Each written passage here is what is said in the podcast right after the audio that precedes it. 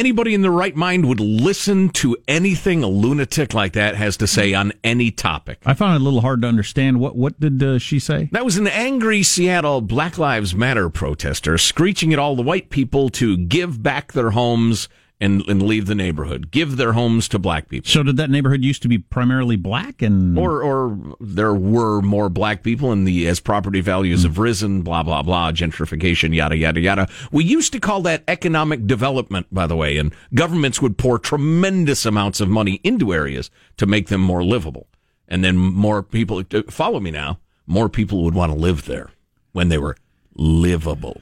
Yeah? I can't. Anyway, I white can't- people give up your homes. Some of that stuff is so fanciful, like that one, where I just I, I, I can hardly react to it. I suppose I should. I mean, that's a pretty extraordinary thing to say. I just think it's so fantastic. I mean, it's just so crazy.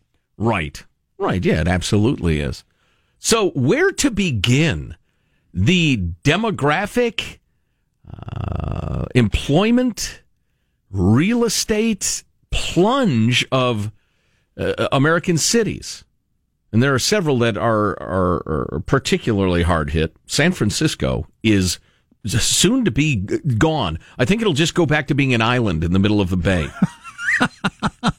and you, you, you'll have, uh, you know, Indians and hippies uh, hanging around, but it'll be uh, it'll look like post earthquake in 1906. Um, and we can talk about that a little bit more in a couple of minutes. But uh, there is also a hell of a lot still of violence and lawlessness and looting in, in a number of American cities. You know, all of them not coincidentally run by the bluest of blue politicians uh, who've run this experiment in uh, acquiescing to the violent and lawless and hoping they'll calm down. But you have Lori Lightfoot in Chicago, for instance, and y- you can't comprehend how far left she is. Okay, she has had enough. I don't know if the money people in the city have spoken to her or what, but um, she was on Face the Nation talking about the the lawlessness in Chicago, and I tell you what, she came off sounding like a Republican. John, can we do clip forty, please? But we are absolutely not going to tolerate people who come to these protests looking for a fight and are intending to injure our police officers and injure innocent people who just come to be able to express uh, their First Amendment rights. That is a very different thing that happened yesterday than unfortunately uh, what happened in the looting last Sunday night, which absolutely was a planned attack. It's not spontaneous when you bring U-Haul trucks, cargo vans, and high-end robbery tools. Wow. She makes Ted Wheeler, well, Ted Wheeler makes Lori Lightfoot sound like Ronald Reagan. That's unbelievable. Wow, standing up for our cops? Do you hear that, West Coast? And saying, no, organized crime is not protesting. Great Scott, ladies and gentlemen, our, our next Republican governor of Illinois, Lori Lightfoot. Unbelievable. Uh, let's, uh, let's hear 41.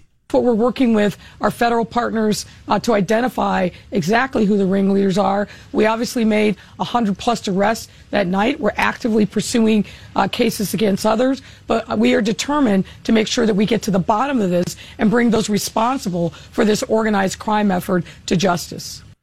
Well, knock me down with a feather. Hey, Jenny Durkan, Seattle, you hear that? That's what a mayor sounds like. Unreal. So I'm going through Andy Ngo's Twitter feed from last night uh, in uh, Portland, and he's also got video from Seattle. Uh, officers sustained burns last night at the Antifa riot in Seattle. Like Portland, the militants there buy and use large commercial grade fireworks explosives of weapons late at night, and the How video are there is- not mass arrests? I don't know. They're I mean, just- hurling explosives at peace officers And he's got- trying to blind them with lasers. the fact that this goes on night after night after night after night is just amazing. I know Portland has a disease. It has a mental illness. and and Seattle. Mm-hmm. Simultaneously in Seattle last night, what was going on in Portland? A large mob of Antifa black bloc rioted by attacking SPD. Uh, Seattle Police Department with explosives and rocks. An officer was hospitalized for his injuries. Here, they tried to block police from responding by moving junk on the road. I'm looking at the video. It's all the people in black and uh, you know the masks and everything like that, grabbing construction equipment and that sort of stuff, throwing it in the road. Oh, there's all the lasers that you can see. All the lasers being um, flashed around to try to keep the cops back. It's crazy. It really is. It's it's it's insane. It's an experiment that I never thought I would see an experiment with permitting violent lawlessness. We've had violent lawlessness before in this country, of course, but it was always uh, rather restricted geographically, and a lot of this stuff is still um, in those cities, but the amount of time it was put up with has never been anywhere near. Well, and the response to it, it's just not a news story. You can't find this. You have to search it out. It's very hard to find. Maybe part of that is the just lack of news organizations that exist in Well, modern times. I don't know what it is, but the fact that it's not a story. it's extremely uncomfortable for the progressives of the media to report on it.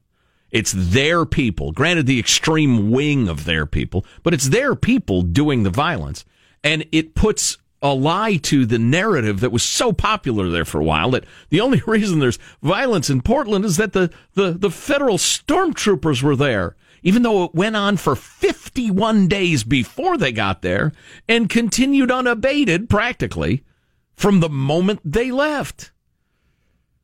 There's an article in the Wall Street Journal I remember seeing, and I found it again about the uh, the coming urban exodus, and they name check uh, New York, L.A., San Francisco, Washington, as um, uh, and this was before the vid really took hold.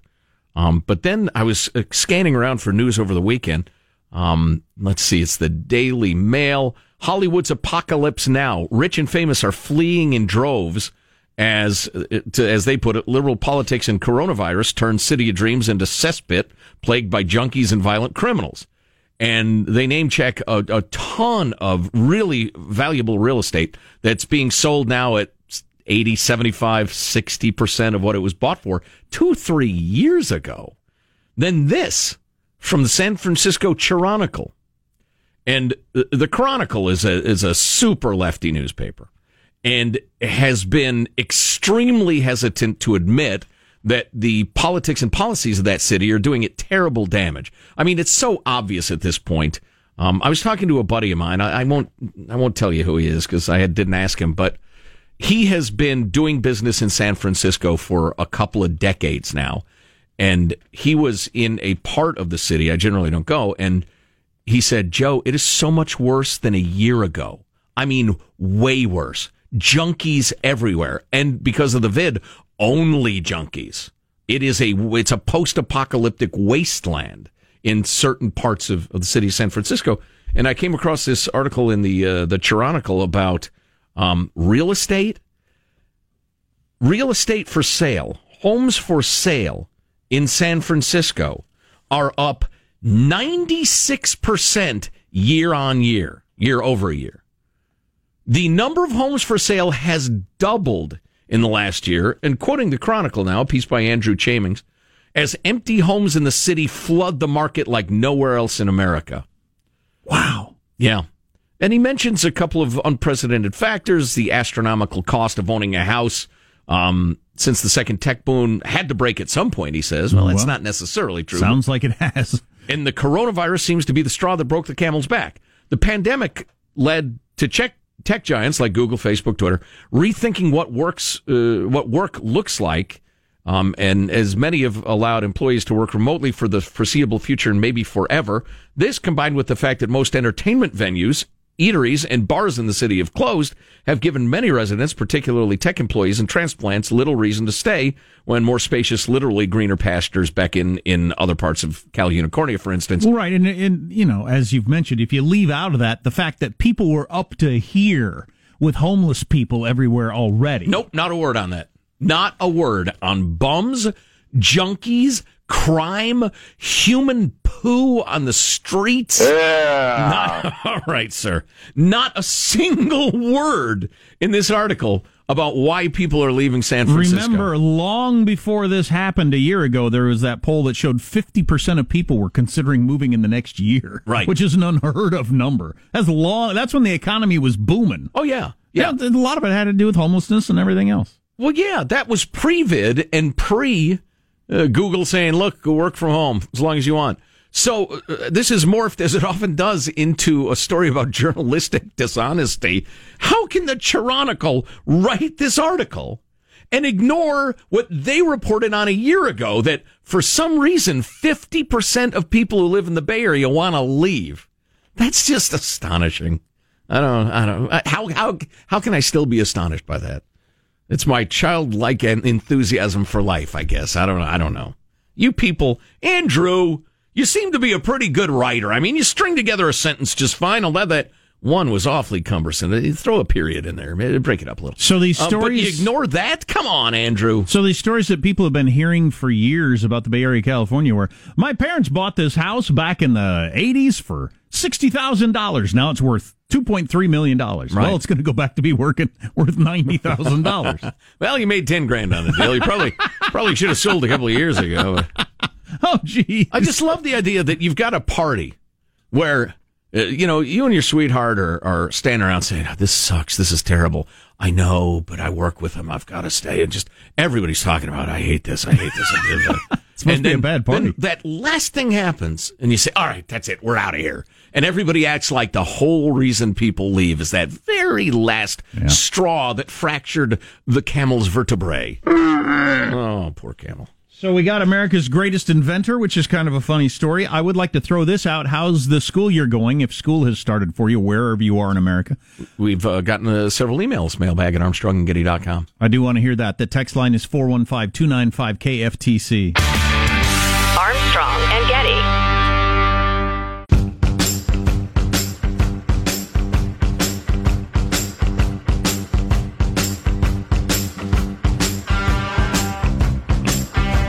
The Armstrong and Getty Show. Probably a long way from herd immunity. If you look at the seroprevalence studies overall, maybe 8% of the population as a whole has been exposed to this. In outbreak states like Arizona, it might be higher, closer to 25% based on some modeling, maybe as high as 20% in Florida based on certain modeling, and 15% in Texas. We know the seroprevalence in New York City is 20%. So that's getting closer to a level of immunity where the, where the rate of transmission will start to decline. It's not quite herd immunity, but you're going to see declines in the rate of transmission because of that that that level of infection. Coronavirus. Yeah, thank you there, um, Mrs. B. Uh, so that was Dr. Gottlieb, who uh, uh, says we're a long way from herd immunity on Face the Nation yesterday. That means we got to get that vaccine going, right? I, I want to play the other tape of him in a bit. Um, we're talking about whether you get immunity, how long it lasts, resistance, T cells, the rest of it. It's it's interesting on its own and there are different scientists saying different things, which uh, does not please me. But uh, more on that to come. Yeah, I was talking with a friend yesterday who who also, like me, doesn't know anybody who's had it, and it just the mathematics are very weird. I suppose if you did the math, it could make sense, but you'd think something that's this big a story and everything like that, you'd you wouldn't. Yeah, you, I, there, I wouldn't know this many people who also don't know anybody who has it, who has had it. Right. I don't personally know anybody who's tested positive. Yeah, yeah, and I know a handful but just it's a small handful. Um, got this guy who uh, has made 100 plus pointless inventions, but thanks to the internet, it's kind of working for him. He started being an inventor when he was 14. My youngest son wants to be an inventor, so. Me too. You know what I figured out? I'm not inventive. It's yeah. the ideas that really were the stumbling block. Yeah, yeah, yeah. The lack of them specifically. He'd been writing down. Uh, I, want, I ever tell you, I, I once uh, during the this I was a little kid. This is during the Arab oil crisis. I invented a car that ran on uh, air, compressed air. Hmm. And the friend of my mom said, uh, "What power are you going to use to compress the air?" I said, "I don't know," and I gave up. that was the end of it. That was it. So this guy used to uh, jot down notes on things, and he said, "I come up with all these ideas that serve no purpose whatsoever, and they were dumb, and I never dared to make them. But then I figured, oh, why don't I just try one?" So he started off with a pair of chopsticks that snap onto the bottom of your Apple AirPods, so you can take your chopsticks what? and snap. Yeah, exactly. You don't need that. Uh, but what? he but he posted it, and it got fifty four thousand, uh, you know, likes or whatever on okay. social media. But anyway, so he kind of took off and he started doing more of this, and now he's got uh, a successful YouTube account, Instagram, website. He's got seven new inventions he comes up with every week. His uh, typical invention costs between five to twenty bucks. So the, these things are not intended to be made for scale or sale. He has a 3D printer and he says, "Hey, you know what's weird? Chopsticks that attach to your ear pods."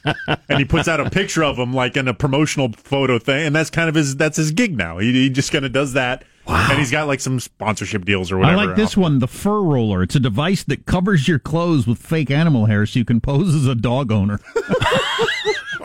it's a it's a lint roller in, rev- in reverse. exactly. What? Uh, you can po- pose as a. All right. The sobbing spectacles, a pair of glasses with built-in sponges to collect tears. Finger beanies. They're opposite of those gloves with the uh, the holes cut out right. for your fingers. Right. It's just a little mini beanies that cover just your fingertips. Well, it's your fingertips that get cold. I love that finger beanies. Mm. Now you got my attention. The Century Charge. It's a 100 foot iPhone cable. Fantastic. Uh, seems unnecessary. The cuisine curtain, a cloth that attaches to your nose and covers your mouth, allowing you to eat in privacy. wow, we we really need this guy during these troubled times. Stub stoppers, a pair of mini hard hats that protect your toes from stubbing your toes. Uh, yeah, from the same folks who brought us the finger beanies. Obviously, that was kind of an off day there. The Kazool, a vape pen that, d- that doubles as a kazoo. wow, because vaping isn't douchey enough. You want to honk on the kazoo. chip extractor, a suction device that retrieves the last chip from a Pringles can. That one can be difficult to guess unless you like tip the can up. And then you got the fra- the uh, fragments coming out. It's a uh-huh. mess. It's terrible. Unless you have an actual dog, then he takes care of it. No problem. It's got a belt buckle that doubles as a bubble wrap popper. There you go. you got a lot of bubble wrap because of the darn Amazon. That's kind of funny. And you're too lazy to pop it yourself? Or what? Armstrong and Getty.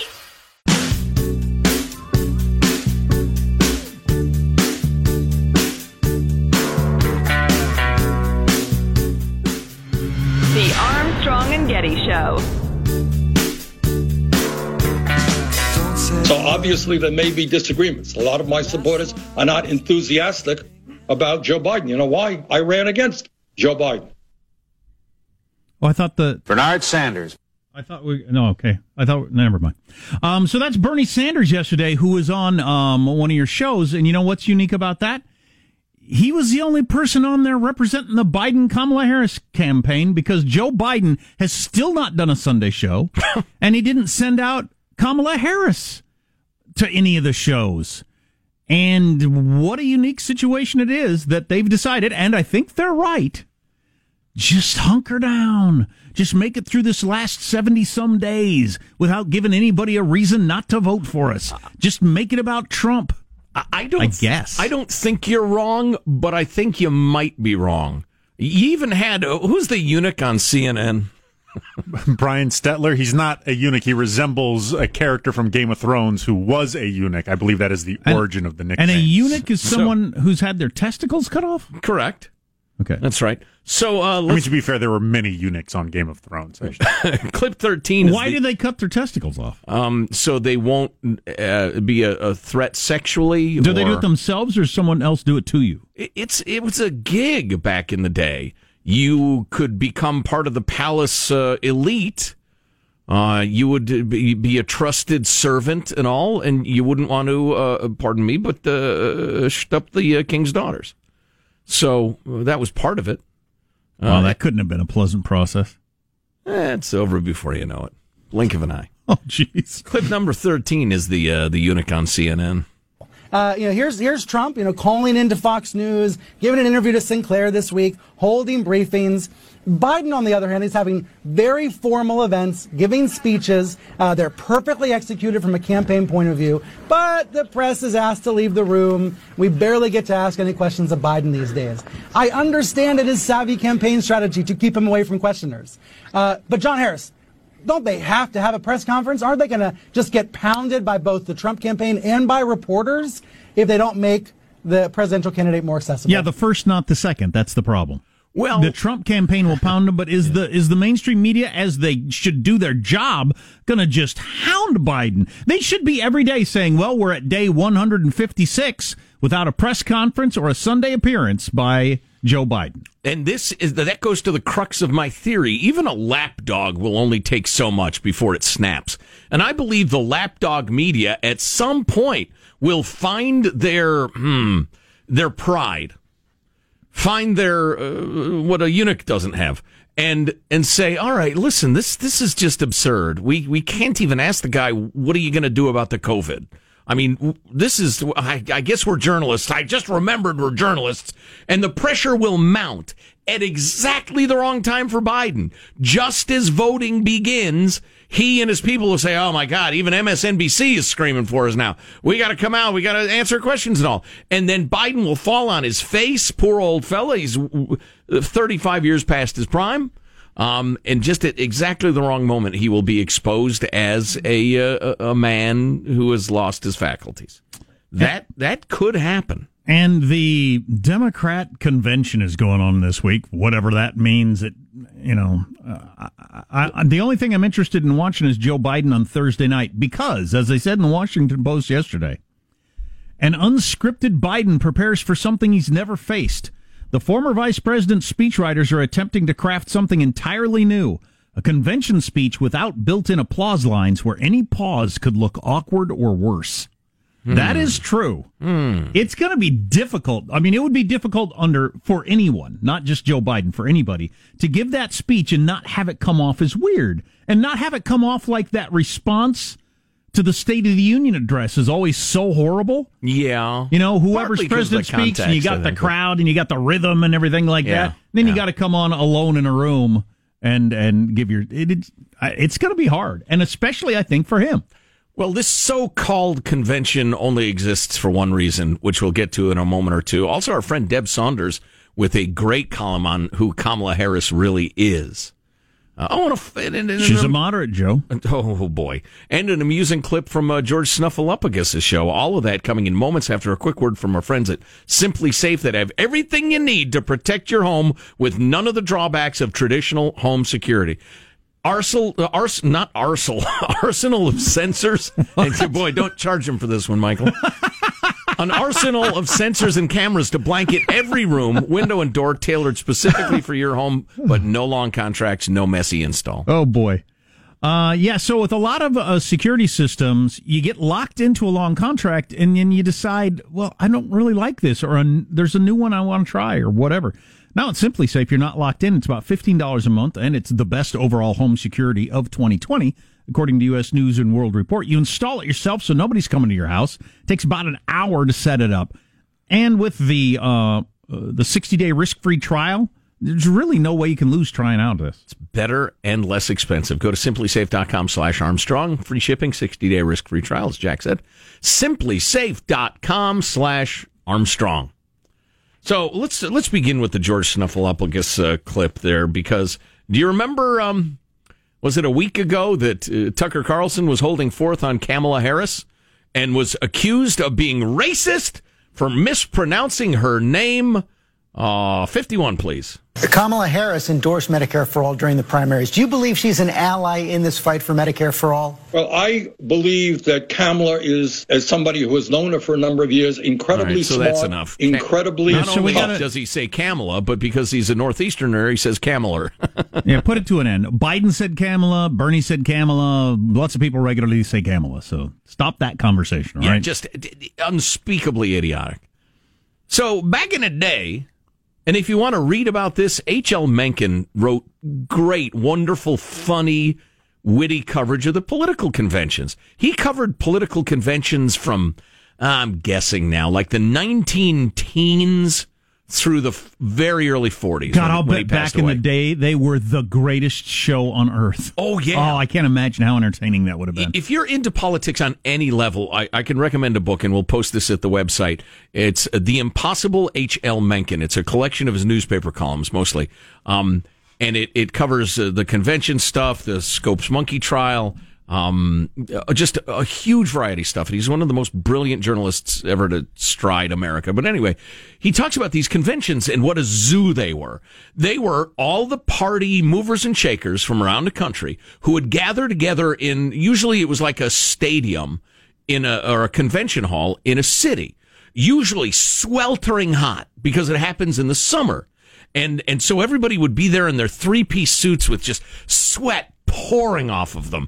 And each candidate would have campaign songs and stuff. And sometimes their advocates were, would try to get the song going and it would peter out and it was humiliating. and sometimes they'd hire a band to march through the hall playing the song and, and people would cheer. And, and then, I'm sure everybody was boozed up.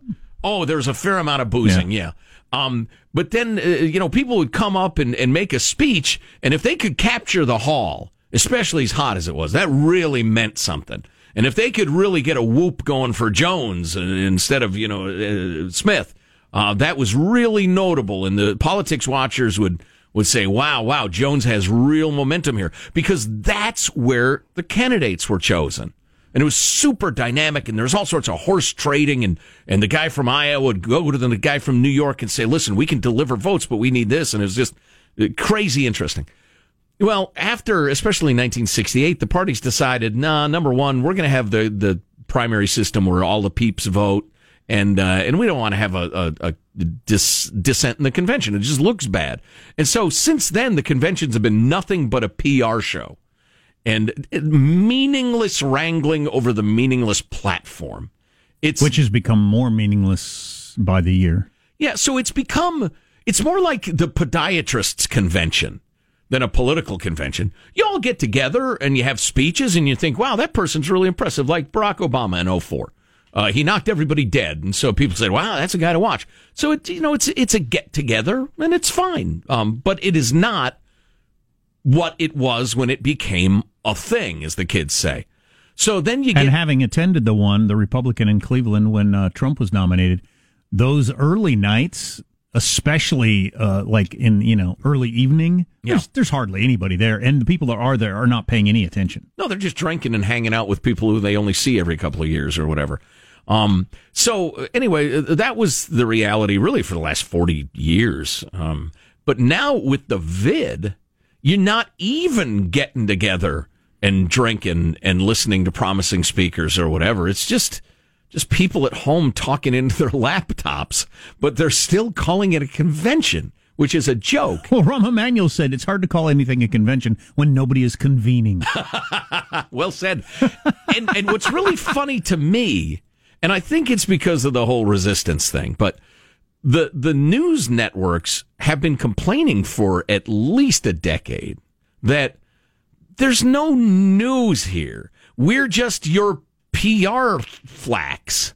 We're just airing your speeches and your balloon drops and the rest of it. There's no news generated. This is bad. Nobody wants to watch it. So it's odd to me, but I think maybe again it's the resistance thing. The networks are all talking about airing all these speeches this week and the virtual convention. Well, Rahm Emanuel said it better than anybody could have. Nobody's convened. So it's hard to understand what's going on. But as a fan of politics in general, I'm kind of curious to, to hear some of the speeches. Although, you know, you can read them the next day if you want, or just tune to the Armstrong and Getty show for highlights. No, Would I listen to eight minutes worth of Bernie Sanders if I didn't have to? No. Uh, well, Bernie made it pretty clear yesterday that, you know, uh, as, as he said in that little clip we played, he said, you know, a lot of my people are not thrilled with Joe Biden. So, you know, he's not sugarcoating it much. And the San Francisco Chronicle headline is today Progressives to send Biden a loud message. How? Joe, Joe Biden will get a preview of what's in store for his potential presidency when the Democratic National Convention starts today with progressives uh, pushing him from the left. So, what are they going to email him or what? Well, I guess just their idea is they're not going to just give their speeches on their laptops uh, talking about what a great guy Biden is and how ah, we all need to come together. Okay. It's this is what's important and this is what we want and and you know if he doesn't speak to that stuff, there is there's you know the enthusiasm thing we were talking about earlier. There just there just might be a real such a lack of enthusiasm that people just don't vote. I don't think anybody's going to vote for Trump instead of Biden on that side but um, they just might not vote at all. My gut is speaking to me, and it's not just the pizza I wolfed down last night. Oh, the campaign is about to get really, really strange. I just have a feeling. Yeah, the well- whole Joe Biden's leading by 10, Trump remains unpopular. I think we are in for an absolute poo storm of craziness. Well, Chris Christie was on ABC this week yesterday. I still think that he and Rahm Emanuel should have a radio show or a podcast or something because their their punditry is so good. Hmm. But Chris Christie said Joe Biden and Kamala Harris's best period is about to end this week. I would agree and completely. it is going to go downhill. And he thinks fast. I don't know how fast or how far, but definitely the uh, the the high point. Um, and it'll be interesting to see if there's more push from mainstream media. Hey, you gotta do an interview at some point. I uh, like I said before, I think they will finally find their pride and demand it at some point. And the closer to the election it is, I think the worse it is for Biden. If you're if you listen to us, there's a chance you're a political junkie. Maybe you're not, and you just put up with our talk. So, but there are a lot of people that haven't really paid any attention to this yet. Oh yeah. didn't watch any of the debates don't have any idea who Kamala Harris is don't haven't seen Joe Biden since he was the vice president and barely saw him then mm-hmm. I mean it's all new for a ton of people out there Right, right. And we're off. The fabulous Debra Saunders column on who Kamala Harris really is, I found quite informative. Uh, we'll get to that eventually. Don't uh, uh, politic you to death. still want to hear what your school experience has been so far uh, with school starting back up um, we've we've heard a couple. We'll pass those along to you. But 415-295 KFTC is our text line. How's it going? Is it better than last year? 415-295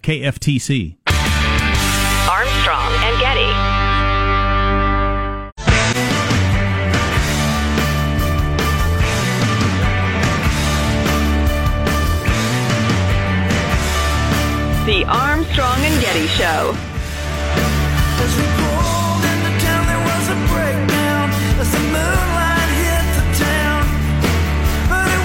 So there's some polls out today. Maybe we'll hit you with next hour. Um, Yeah, we'll follow up on that Debra Saunders thing about uh, Kamala Harris. There really isn't time now. I need a change of pace. a change of pace. Yeah. Um, uh, I ask uh, how's how's the whole distant learning thing going? If you're doing that, I'm still kind of confused on why the East Coast is so much more hardcore. No, no, we're going to teach them in the school in Florida and New York, whereas the West Coast is is it just the unions' attitudes? I mean, to, a large extent. Mayor De Blasio, you, Mayor De Blasio in New York, saying to teachers, "Hey, look, you're a teacher. It's your job. You got to show up. That's what we pay you to do." Oh, wow, that that is not what you would hear in California. Yeah, the the w- East Coast and West Coast lefties have a fair amount in common, but a fair amount different too. A New Jersey Democrat is different than a Portland Democrat. You know what I mean? A little more uh, businesslike.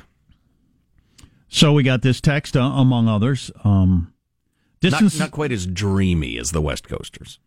distance learning so much better than spring. One week under our belt, about three hours of actual live instruction plus breaks, lunch, organized, lots of accountability and mandatory attendance. Nice. I'm happy to hear that. Well, that's a district that's getting it right. Yeah. You know, next door they might be terrible at it. Uh, our uh, school is rescheduled due to power outages. Can this S get any more third world? Oh boy. well said, friend. oh, that is good. um, yeah, no kidding. Yeah. You do sometimes think, am I living in the United States in this century? Mystery diseases knocking people out, power outages. Uh, online learning in my district has been a cluster F the first three days. Today is day four. All classes are canceled because we have no power. Oh, this is uh, the rolling blackouts on the West Coast. So, Yeah. Well, it never gets hot in August, so yeah, you can't. Well, It's surprising. Got this note from Marie in North Carolina right now, bringing my granddaughter back from a summer visit. Today's her first day of school. Ready to go back. Two days of school, then three days at home. The school buses are running. It's a little bit of normalcy. I'll be back in Cal Unicornia tonight, back to the lunacy. So, yeah, there you go. The two coast thing. So, uh, my kids' school last year, and and I've said many times, I give up, I give people a pass for not being able to, uh, you know, do a great job on that on the fly. Who ever thought we were going to have to do this sort of thing? Shouldn't have taken so long, but regardless, um, but there weren't that many hours of actual schooling. This year, they're trying to have more of like a regular kind of day. Mm-hmm. Boy, are you going to be able to keep people you know, staring at the computer screen all day long? So your district or your school has no in-person stuff, right? Correct. Because of uh, well, it's not allowed. They want to. but it's not- Mussolini. yeah, it's not allowed by the state. yeah, yeah, interesting. Can Well, you can you get- can you make a get a kid to uh, pay attention to a computer screen all day long? mm, only if there's a video game playing on it. Right. Yeah, no way. As I've said before, to to keep kids engaged in learning is a wonderful talent that good teachers have. In person, it's difficult. Over a screen, it's a it's a at least a fifty percent different uh, talent set that you have to have. I mean, you've got to be a TV performer and and understand that art form. Um. Anyway, Like you suggest puppets or sock puppets. I always suggest puppets. Puppets enhance any gathering. Do I have time for this? Barely. Uh, sports note dissension is racking the Cleveland Indians as two of not only their best pitchers, but two of the best pitchers in the major leagues. They're on a road trip in Chicago. And because Chicago is a great city, these two fellows, Mike Clevinger and Zach Plesac, they go out on the town and try to sneak into the hotel in the wee, wee hours, get busted. Angry team meeting, guys yelling at them. they were essentially sent down to the minors, even though they're two of the best pitchers in the major leagues. Really? leagues. One player said, if those guys get back on the roster, I'm opting out of the rest of the season. And it's all because of the COVID, I assume. Yeah, oh yeah, it's all COVID related. Um, the guy who's said to uh, Francisco Lindor, fourth-time All-Star, said to be the heart of the team, was outspoken as well, chewing them out and they guys and everything. But the one guy tried to rationalize it on Instagram and got everybody mad again. Wow, so even the young healthies are not cool with their teammates running around and exposing themselves to COVID. Right. Yeah. Well, one of the one of the teammates had gotten treated for leukemia last year, so he was really unhappy. Hmm.